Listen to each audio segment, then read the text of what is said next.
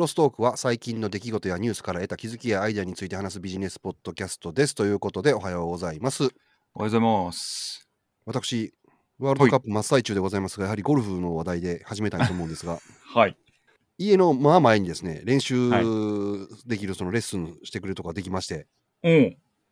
家の玄関出てから3分ぐらいで着くんですよもえ、マジっすか？すごい。いいじゃないうですか。めちゃくちゃ近いところにできましてもうそちらの方ついに12月から始めてうん。コロナになっちゃったんで本当はもうちょっと早くから行きたかったんですけどコロナちゃんと治ってからということでうん、ようやく通い出して毎日行ってますおー、通りでもう朝からゴルフキャップかぶっては会話してるわけですね、これ。いや頭帽子かぶってんじゃん 僕は寝ぶ寝癖ですけどね。うんはい、もう毎日行けるんでね、すごいいいですわ。もうこの間も朝レッスン行って、うん。で、ちゃちゃちゃっと仕事して、夕方ぐらいに暇やなと思って、うん。あ、行けるなと思って、もう一回夕方もう一回行くとか、あ、行き放題のプランみたいな感じ行き放題なんです。おーあ、うんいいっすね。うん予約は取らないとダメですけどね、ネットで予約取っていくんですけど、うん。例えば行ったとして、そのままこの次の時間帯が空いてるんやったら、うん。このまま追っていいですか？言ったらもうそのまま行けますし、えー、うん、いくらでも。運動になっていいですね。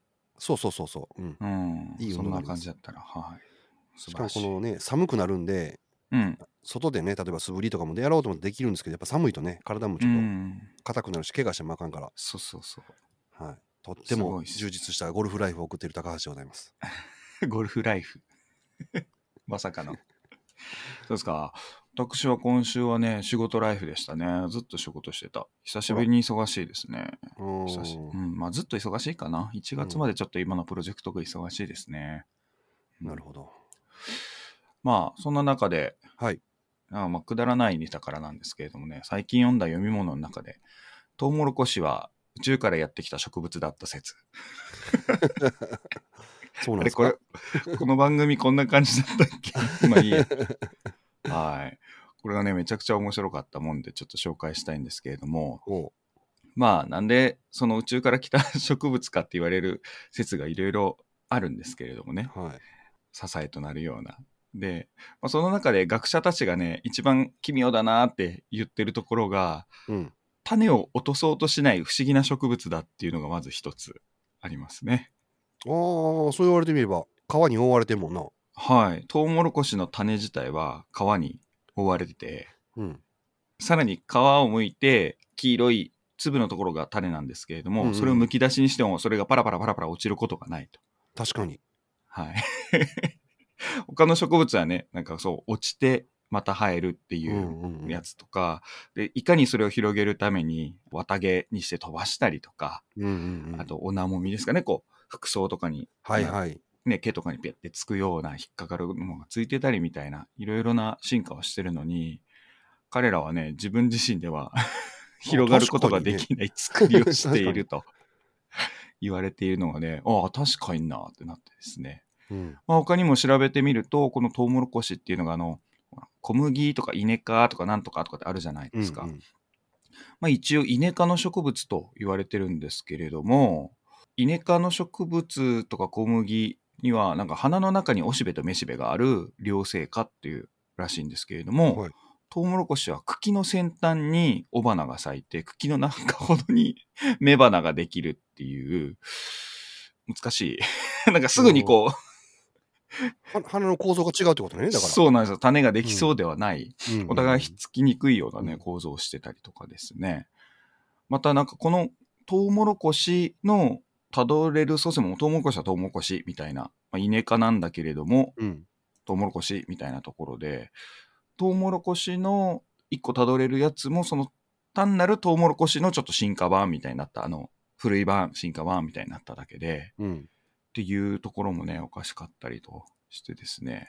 しかもな、植物としての進化はしてないってことね。もうほぼうん生まれたまま。ほぼ、ほぼ、ほほぼっていうね。で、それなのに、我々の生活に深くまで入り込んでてですね、うん今もう食べ物としてもそうですし、間接的に、ね、動物の食料になって、牛とか豚が育って、我々がそれを食べるっていう連鎖の中で間接的にも役立ってたりもそうですし、食料品以外にあの油系ですかね、エタノール植うつ性エタノール。はいはいはい。バイオエタノールってやつか。あ、そうそうそうそう。あと、科学的にね、いろいろなものに入っていたりとかうんしてるっていうので、用途がめちゃめちゃ広いと。ああ。はい、面白いなと思って、コーンすげえなと。っていうのをね、小ネタとしてはちょっとね、見てましたね。ああはなるほどね。日本には確か安土桃山ぐらいに入ってきたはずなんですよね。ポルトガルかなうんうんかなんか。で、うんうん織田信長が好きやったらしいですね。い。うんうんうん。ああ、うんそうなんですね。うん、トウモロコシ。いやー、素晴らしいですね、トウモロコシ。はい。はい。食べたくなってきた。うん、俺、あの、カールが大好き。関東で売ってないでしょ？おやつはカールって関東で売ってないんですか、はい売ってないでしょ？通りで見かけないもんだ。はい。あれの薄味ね。あれが一番大好きです。あれなんか理由があるんですか？カールってない。そっちで売れないからでしょ。ああ、そういう問題ってことですか？うん。関東であんまり人気がないんで、関西だけで今売ってますよね。うーんうん確かに。あ、西日本だな、それで言われると。うんあ確かに確かに。あ、カール食べよう。今度大阪行ったらカール食べよはい。なので、あれですよ。こっちの人が東京とかに行った時に、う。食べれない。からっつって箱で買って送ってくれみたいな。へえ、すごい。恐ろしいです。よ。初めて知った、それも。それも宇宙の食べ物なんですかね、もしかしてカーわからん。はい。はい。という小ネタです。なるほど。じゃあ、うん私も小ネタからいこうか。うい。飛行機でうん。乗ると携帯電話とか電波全部ね遮断しろって言われて機内モードってあるじゃないですか。はい。あれがですね、うん EU の中の飛行機うんではうんいらなくなるかもっていう話があって、いいはい。なぁと思ってななんでいらなくなるんですか？飛行機が使ってる電波帯とうん。携帯電話で使う電波帯があまり干渉しない、ちょっと離れたところの周波数帯を使ってるらしくてうん、うん、うん、うん。で昔はその影響がよく分かんなかったからとりあえず使えなくしとけっていう話やったんですけどうん、うん、うん、うん。もう今だいぶ分かってきたんでもうこれ大丈夫でしょみたいな話になってきてうん。でやっぱりみんな使いたたいじゃないですかい。うん、うん。携帯電話うん。でだからじゃあ OK にしちゃおうかっていう話に今なってきてるらしいですうーんと、上空まで届くんですかね、そもそも携帯の 5G とか。なんかねあの飛行機がちゃんと受信して飛行機の中で w i f i 提供するって言ってますよ。うーん、なるほどね。でそのあれ使ったことあります？飛行機内の w i f i って。なんか有料で使えるじゃないですか、うん？あのクソみたいな速さじゃないですかあれ。あー有料、JAL とか無料だしでしたけどね。あー。うんでもあの JAL の w i f i とかもうクソみたいな速さでしょ。全然使えへんでしょ、まあ、みんなが使ってるからしゃあないです。たうん、かに。ああいうのもちゃんと強化して使えるように EU 内ではしようっていう話をしてるみたいです。ただねうん。アメリカはその周波数帯が飛行機のうん使ってるのと携帯電話が近いらしくてやっぱりその干渉するかもっていう話があってアメリカはダメなんですって。でこれ記事の中に日本はどうかって書いてないんですけど日本もちょっとそれ早くなくしてほしいなと思って機内モードね。なるほどね。確かに。うんまあ、それで言うと、そもそも Bluetooth もね、もともとダメだったんですよね。ああそうでしたっけ？最初。もう覚えてねえや、うん。うん、皆さん気にしないんですけど、Bluetooth も無線通信だから、うん。で、Bluetooth に対応した機材はこれですっていう機材名出てるんですよ。うんうんだからそれ以外も本来は Bluetooth もあかんのかなと思って自分は ちゃんと気使って優先にしてましたけどね。うん。そうかイヤホンとか普通にそのまま使ってる人多いですもんね。はい。これもダメなんですよね、本来は。イヤホンヘッドホンねうん。なるほどね。そういう軽い話でしたああ、なるほど、なるほど。まあ、背中にね、イーロン・マスクのね、スターリンク乗っけたら速くなるんじゃない確かに はい飛行機ね全部上の方飛んでるから受けてくれたらね早いネットが使えそうですね早い、早いですね。うんスターリンクね、なんか日本円でハードウェア7万3000円で月1万4000円そうそうですね。うんで、もう全域になってましたね。この間マップ見たら。うんうん移動する人とかはいいんかな？と山奥かな？ちょっと使ってみたい気もしますけどね。都会はいらんでしょ、あれ。うん、でも、集合住宅だと、集合住宅の元のハブとか速さにそうかそうか。固定されちゃうんで、皆さんが使うと、誰かがアホみたいに使ったらえらいことになるもんね。そうです、あの、みんなが混む時間、今テレワークでみんな家にいるんで、っうん。てなってきて世帯数が多くて、そこのハードウェアが悪いご家庭は多分遅くなるんですよね。うん。うん。で、変なね、縛りのあるやつ引くんだったら、スターリンク置く方が実は早いってあるかもしれない。じゃあ私はですね、じゃあ、はい未来の話をしようかな。大きく2つあるんですけれども、AI 関連と、防衛関連ですね。今、防衛費がうんぬんかんぬんってニュースでやってると思いますけれども、はい。今度陸自に認知戦の対処専門部隊を新設するとついに。いう情報が、はい、ありまして、まあ、情報戦って昔はありましたけれども、まあ、ちゃんときちんとそれが何なのかっていうのをね、認識してやるんでしょうかね。政府は、偽情報の拡散などで世論の動揺を狙う認知戦などに対処するため、陸上自衛隊に専門の情報部隊を新設する方向で調整に入ったということだそうです。まあ、これもうん中国関連ですよね。まあまあ、ですし、うん、この間ドイツでだって、なんか30人ぐらい捕まった事件してます？おーおい知らない知らない。完全になんか陰謀論にもう支配されてしまった人たちが、この世の中はそのディープステートって裏のせ下支配者がいるから、そういう人たちを打倒して自分たちの社会を作ろうっつって、うんうんうんうんだからだあの自称貴族みたいな人を中心に、ああったあった、そうだそうだ。警察とかなんか特殊部隊の人とかおったんでしょ？それがはいはいはい、いたい全た。ドイツ全国でなんか30人ぐらい捕まったってやってるから、やっぱうんほんまそういう情報ちゃんと防がないと、うん。ほんまアホなやつ出てくんねんって危ない。うん、まあもう出てると思いますけど、内内乱のあれでね、混乱を起こすとか全然ありますもんね。確かにそうだ。あ、その見たわ。貴族がうんぬんかんぬんっていうの。見た見た。うん、えで危ないですよ、あれやっぱね。ーうんうんまあ、今回ね、今まで陸海空だったのが宇宙が、ね、航空自衛隊できますよね。できますね。で、はい。次、サイバー領域があって、第6の領域と言われるのが、ここ、情報戦だそうで、あ、な認知戦か、うんだそうなので、いいことだとは思うんですけれども、はい。戦争はもう俺らの脳の中で起こってるんですよね。ああ、まあまあ、そうですね。認知うんうん認知戦ですからね、どう認識するかっていうのは確かに大事ですよね。はまあ、今回のね、ウクライナとロシアのやつでも SNS を使ってうんぬんかんぬんっていうのはいはいはいは当たり前のね、ようにやってましたし、まあ今までの過去もね、認知させるその情報をいかにコントロールするかで国民を煽ったりとか、い。うんうん。で、あれ一部ね、政府がやってなくって勝手にあの部数発行するためにやってることとかもありますけれども、うんそれをね、きちんとどう防ぐかっていうのはめちゃめちゃ重要だと思いますね。うんはい。ようやくそういうのがね、日本でも対策するってことですね。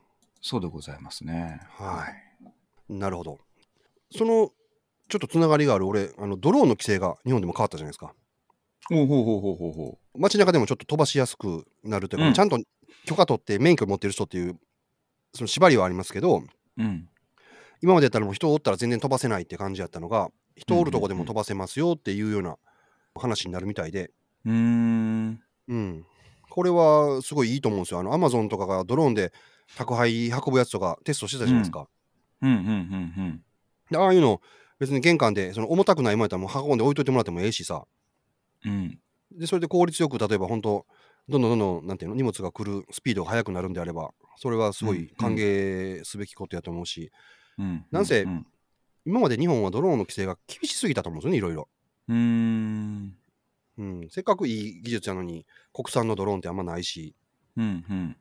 うん、でこういうのバンバン使うことによってさっきのその国防の中でもドローンって結構使われてるじゃないですか今回の戦争でも使われてるし、うんでそういうのに使うためのデータとしても取ったらええと思うしね、うんうんうん、何百億とかね大体その今も戦闘機1機で97億円とか言ってるからうん。最新鋭ね。うん。うん。97億あったらドローンもう何百機作れんねんって話やと思うんですよ 何百まあね何千機作れるでしょうねもうね、爆発するドローンがね、脅威ですからね。うんはいだからそういうのを考えても、ね、日本を守るっていう意味で考えても日本が便利になるっていう意味で考えてもこのドローンの規制を緩めていろんなところで使ってそのデータをちゃんと集めて有効活用するっていうのはねとってもいいニュースやなと思って。うんうんうん。はい。これはちょっと注目してます。うーん、そうか、はい。ドローン使いやすくなるんだ。へえ。資格いりますよ。だからちゃんと資格取ってうんうんで自分の持ってるドローンをあの登録してっていうのがいりますけどね。うんうんうんうんう。うん。なるほどね。はい。どうぞ次 私、はい。私か、ドローン以外で、じゃあ、あれかな、ドローンも操作するようになるかもしれない。AI 関連ですかね。おお AI はい。いいやね、画像生成 AI うがん。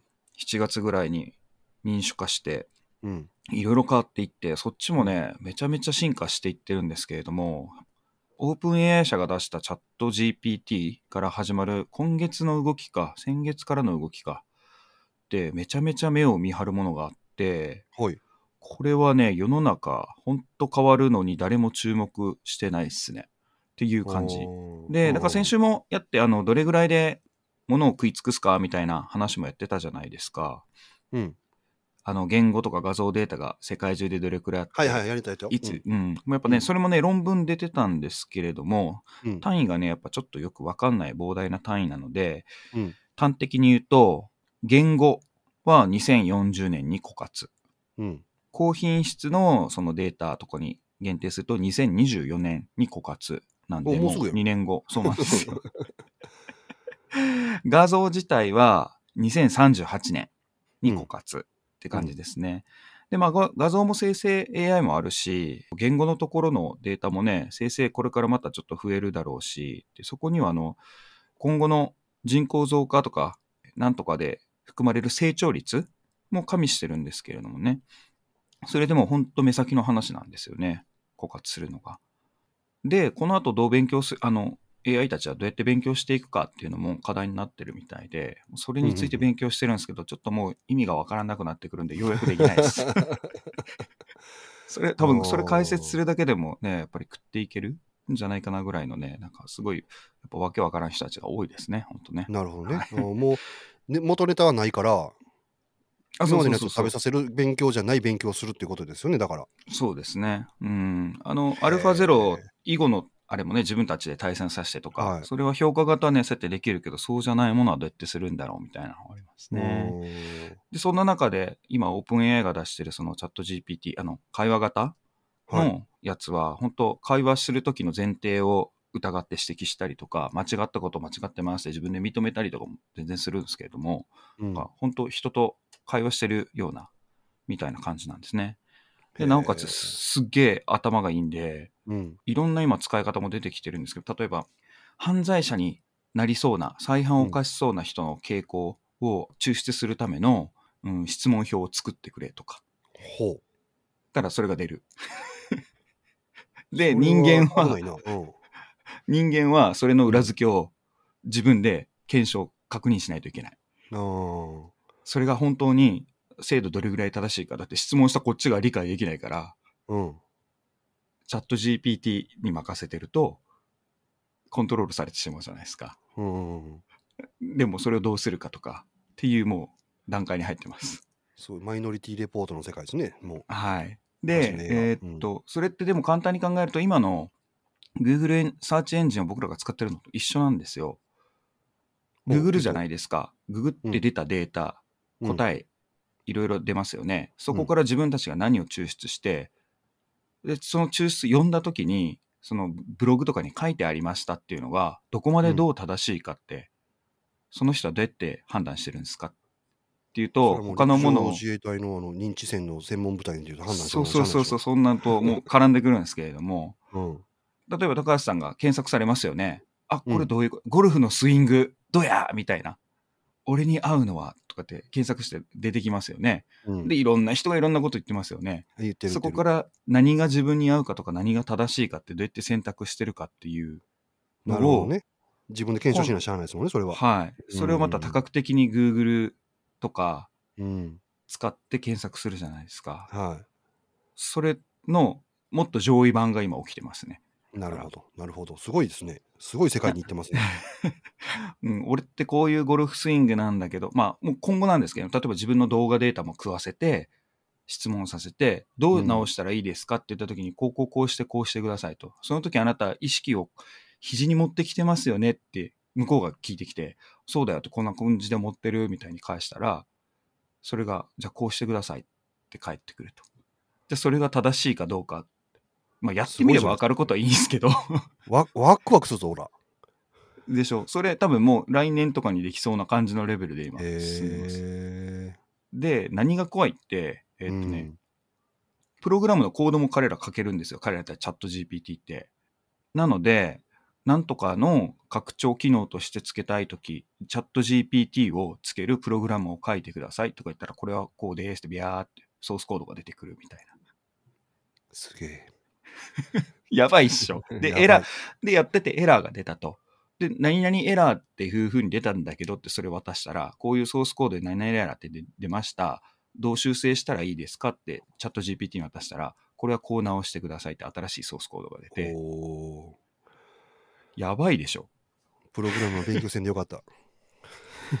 いや、もうね、いや、うん、そうなんですよ。実はね、これ知識労働者もだいぶ今やばくなってんじゃないのかっていうのをね、認識しました、今週、これで。プロンプトをハックすることがないように、だからプロンプト、もううん文字チャット入力じゃない時代も来るし、それに対してうんうんうこうんいろいろなんか今試してるんですけど、そういうのも治っていくし、本当20年後、30年後はね、変わってると思いますね。まず多分、Google がやられると思いますね。あここれ、ね、OpenAI の CEO もね、公開されてる動画で、語ってる動画の中で言ってますけれども、Google は大変なことになると思います、みたいな。そうですよね。Google 検索しなくていいんだもん。うんうんうんうん。ということは、高橋さん、SEO 対策いらなくなるってことですよ。そうやな。SEO 対策はもうもちろんいらん、いらなくなるっていうか、まあまあ、そそれに関してはちょっと、ちょっとだけ専門やからやけど、もう SEO 対策自体が、なんやろ、あまあまあ虚今もねみたいなもんやから。うん今もそうですよね。で、うんだから、 search engine optimization に対する広告業っていうのがなくなるかもしれないですね、これね。うんチャット GPT に何食わすかになるかもしれない。うんうん。だから本当に個人個人に合わせて、その人が今欲しいものっていうのを表示するっていう、うん。広告機能を頑張ってやってるものが、うん本当実装個人でされていくね、個人レベルで。うん、し、今、グ Google の広告って、 search engine optimization 以外に、あの、 click per pay とか、うんうんコンテンツがあるから、検索されたものに対して出すじゃないですか。うんあの、検索結果はこれです。で、ちなみに広告これです。みたいな感じね。で、そこのもう、流入口が、ネットへのアクセス、流入口が、チャット GPT とか、ああいう系の人たち、あの、ところになるんで、Google を開くんじゃなくて、OpenAI を開きます。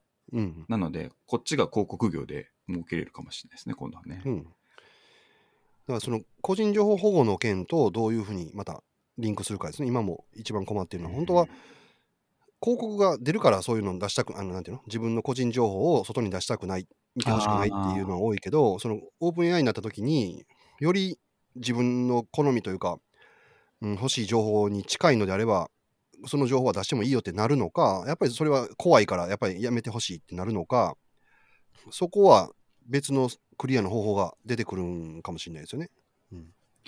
ということで、この1週間で、このね、オープン AI 社が出してるチャット GPT の使い方も含めて、とても恐ろしい時代が来つつあるんで、学んでるんですけれども、こういうことを取り沙汰している、えー SNS の人とかって全然いいねとかつかないんですよね。もうそれにショックを受けててですね。と。うん。ということはこれはもう理解されてないってことですよねって思って読うんだんだけど。されてないと俺も分からへんもんだって。ですよね。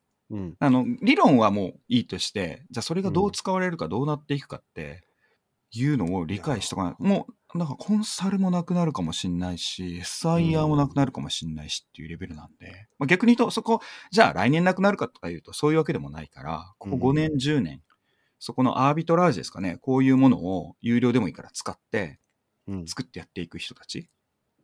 と、その差って、やっぱり SIR みたいな人がガシガシ動いて、プログラム作ってますみたいなところが、仕事依頼された時に1ヶ月200万ですって出すところが、チャット GPT 使ってるから、本当は5万円ぐらいの原価でできるのに、200万ですって出しといて、勝負して、買ったらラッキーみたいな人だってめっちゃ儲けるでしょうし、うーん。まあまあね、例えば、同じ値段でも、じゃあ納期は向こうが1ヶ月ですか？じゃあうち20日でやりますとか、ね、勝てるとかしれないし、だからそうういう値引きを全くせずに原価がめっちゃ安いのにできるっていうのはね、すげえ今チャンスだなと思って見てますね。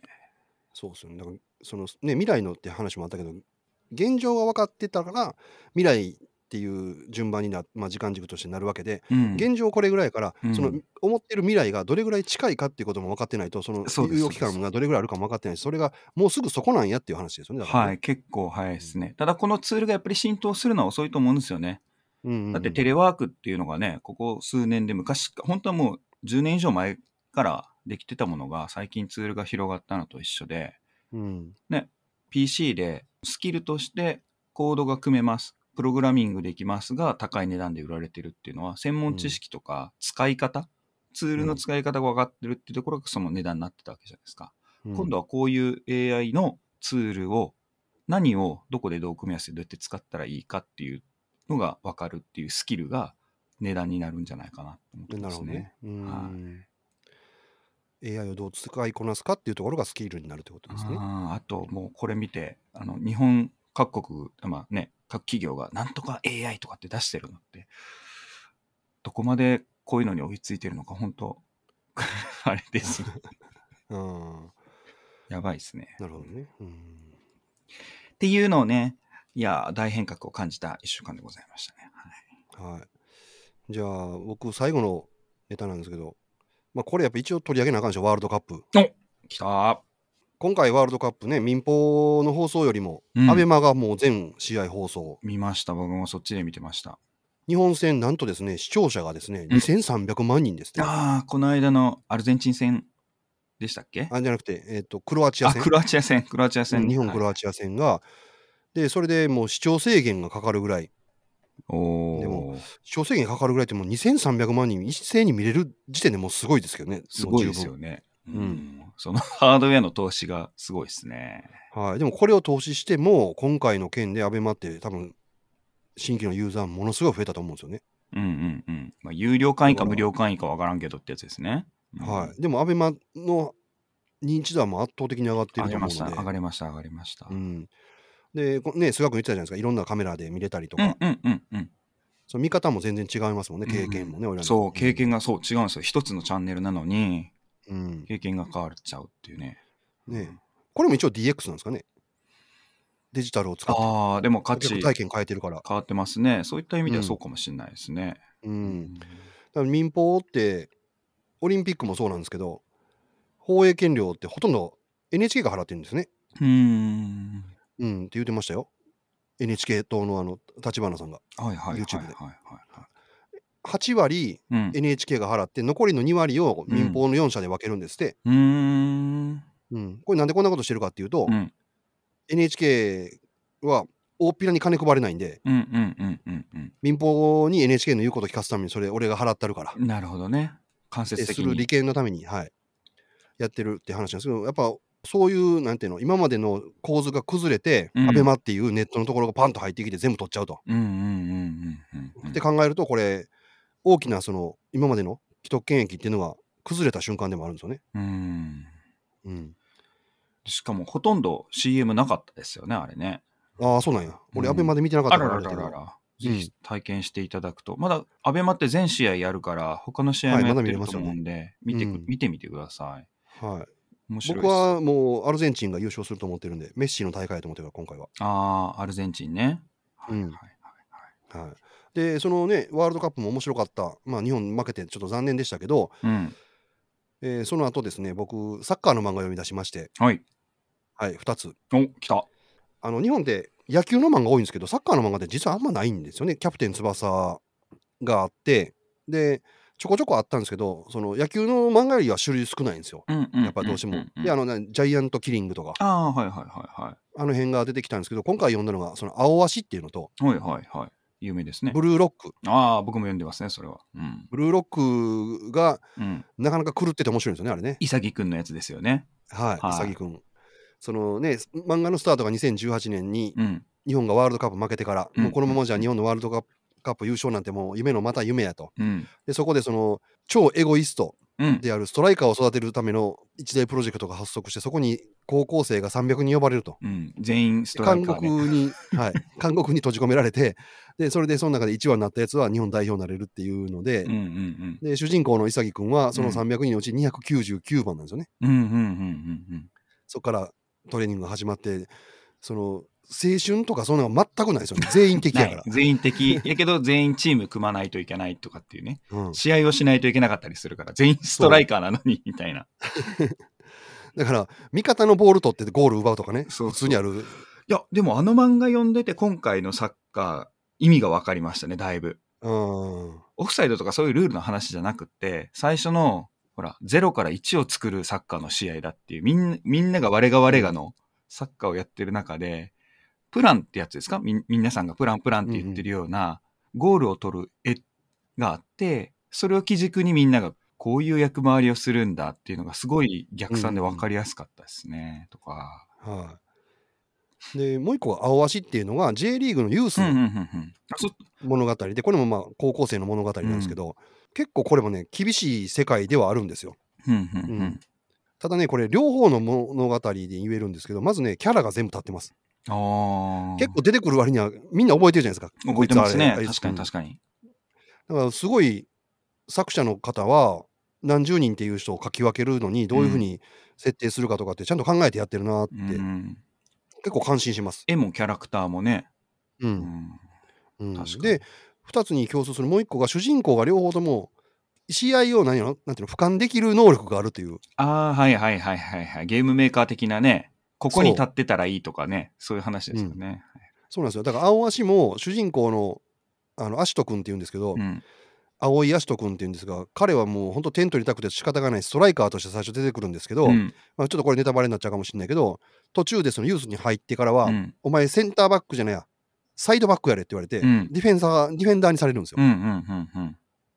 ですごい思い悩むんですけど頑張って今はディフェンスをやりながら攻撃参加もするという、おー、すげえ。うん、で後ろからの方が試合見れるだろうっていう話ですねはいはいはいはい。全部が、はいはい。うんっていうようなところでやっててでやっぱりその肉体的にとか技術的には実はそんな高くないんですよその主人公2人ともうんうんうん。どっちかというと下手な部類なんですよね、うんうんうんうん。でもそれを試合を読む力で覆していくというね、ああ、二人ともっていうのは、青足の主人公とブルーロックの主人公がってことですね。はいはい。はい、両方ともそれでどんどん、うん自分の思い描くサッカー自分ができる能力とは何かみたいなのを。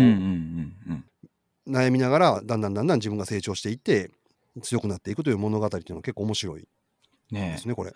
はいえ、翼くんの時はね、本当シュート持ってる、シュートの違いぐらいしかなかったですけれども、まあまああの少年ジャンプやからねあの必殺技を大きな声で叫びながら大きな駒を使うっていうのがもう 車田正美からできたの流れやからねあれ。ねえ、それがね、今やね、そういうところで違いがね、いろいろ出てきて面白いですよね。すごい。結構面白い。あと漫画で言うとねあの左利きのエレンがうん。終わりましたね24あ巻あ、ようやく終わったんですね。なるほど。はいじゃあ、読んでないですかあれ。いや、買いやす、あ、じゃあ、あの、終わったら買おうと思って。え どっち読んでます？あの、原、あの、大元版と、なんかこう、ジャンプ版みたいな。えっとね原作版はまだ続いてるみたいです。ああの話が違うようになってるみたいもう分岐してるみたいですよ。あら、じゃあ、ジャンプ版が終わっちゃったんだ。そうですね。うんああのちゃんとした作家さんが書いてるあの絵が絵が綺麗な方した方は、ね。あ、はい、24巻で終わりましたね。あじゃあ、ジャンプラ版を一回が、かわかりました。はい。はい。あれはあれで結構面白かったです。もう最後は本当あのーまあじゃあ言わんとこ。はい。面白いです。へうえん。なんか、うん、いい感じで終わります、ちゃんと。目白、うん目白広告社でしたっけ？目黒広告社でしたっ目黒広けあ、告者。目黒広告社。はい、光一さんですね。はい。で、あとあれです。ずっと前に進められた3体 X、はい。ちょぼちょぼちょぼちょぼ読んでたんですが、えーはい読み終わりました。あ、はい。おめでとうございます。まあまあ面白かったです。はい。最後は本当あの、SF というより、うん。本当サイエンスフィクションじゃなくてあれは、あスペースファンタジーでしょ。なんやねん、この、運転名の、このなんかも観測者だ万能なんだろうね。感はい そうそうそうう、ほぼ最後神になってるよ、もう。うん。もうね、次元の、次元の話になってくるとね。うん。いや逆に、そうそう、あ、そうですよ。だからそ、れを見てたから、うん。インターステラー、あ久々に見たんですよ。はい久々にっていうか、はいはいはいあの、最後までちゃんと見たんですよ。はい。前は途中でもう飽きてやめたんですけど、うん。あの、3体を読んでからインターステラー見ると、最後の方のシーンってすごいですね。うんあれをよう映画、映像化したなっていうふうに思いますわ。あれは5次元世界かなそうですね。はい。うん、つながるみたいな話やから、うん、確かにすそうですね。す。はい。あれは物理の知識がないと余計ね。で、あと、うんあの映像、本棚のシーンを言ってますよね、それね。そうです、そうです。はああ、うんそうですよね。はい。すごいですね。い。うん。だから、だから今度、うん、アニメーションで3体シリーズが中国ね、やりますよね。うんうん。楽しみ。うん、まあ日本に入ってくるのかな？わかんないんですけどね。うん。あそこの国内だけで多分最初やると思うんですけれども、ティーザー渡したじゃないですか。うんこんな感じのアニメーション動画って。あれ、もしかすると日本、ままたアニメ業界負けるのかもしれないみたいなね。残念。コンピューターグラフィックス負けるのかもしれないって感じですね。うん。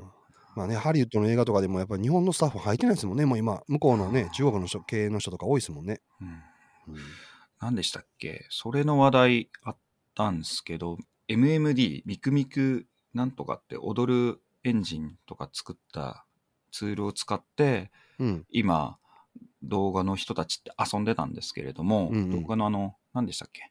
ニコ、ニコ動民。の人たちで遊んでたんですよ。それってでももう2010何年とかのツールで、今と全然能力値が違うんですね。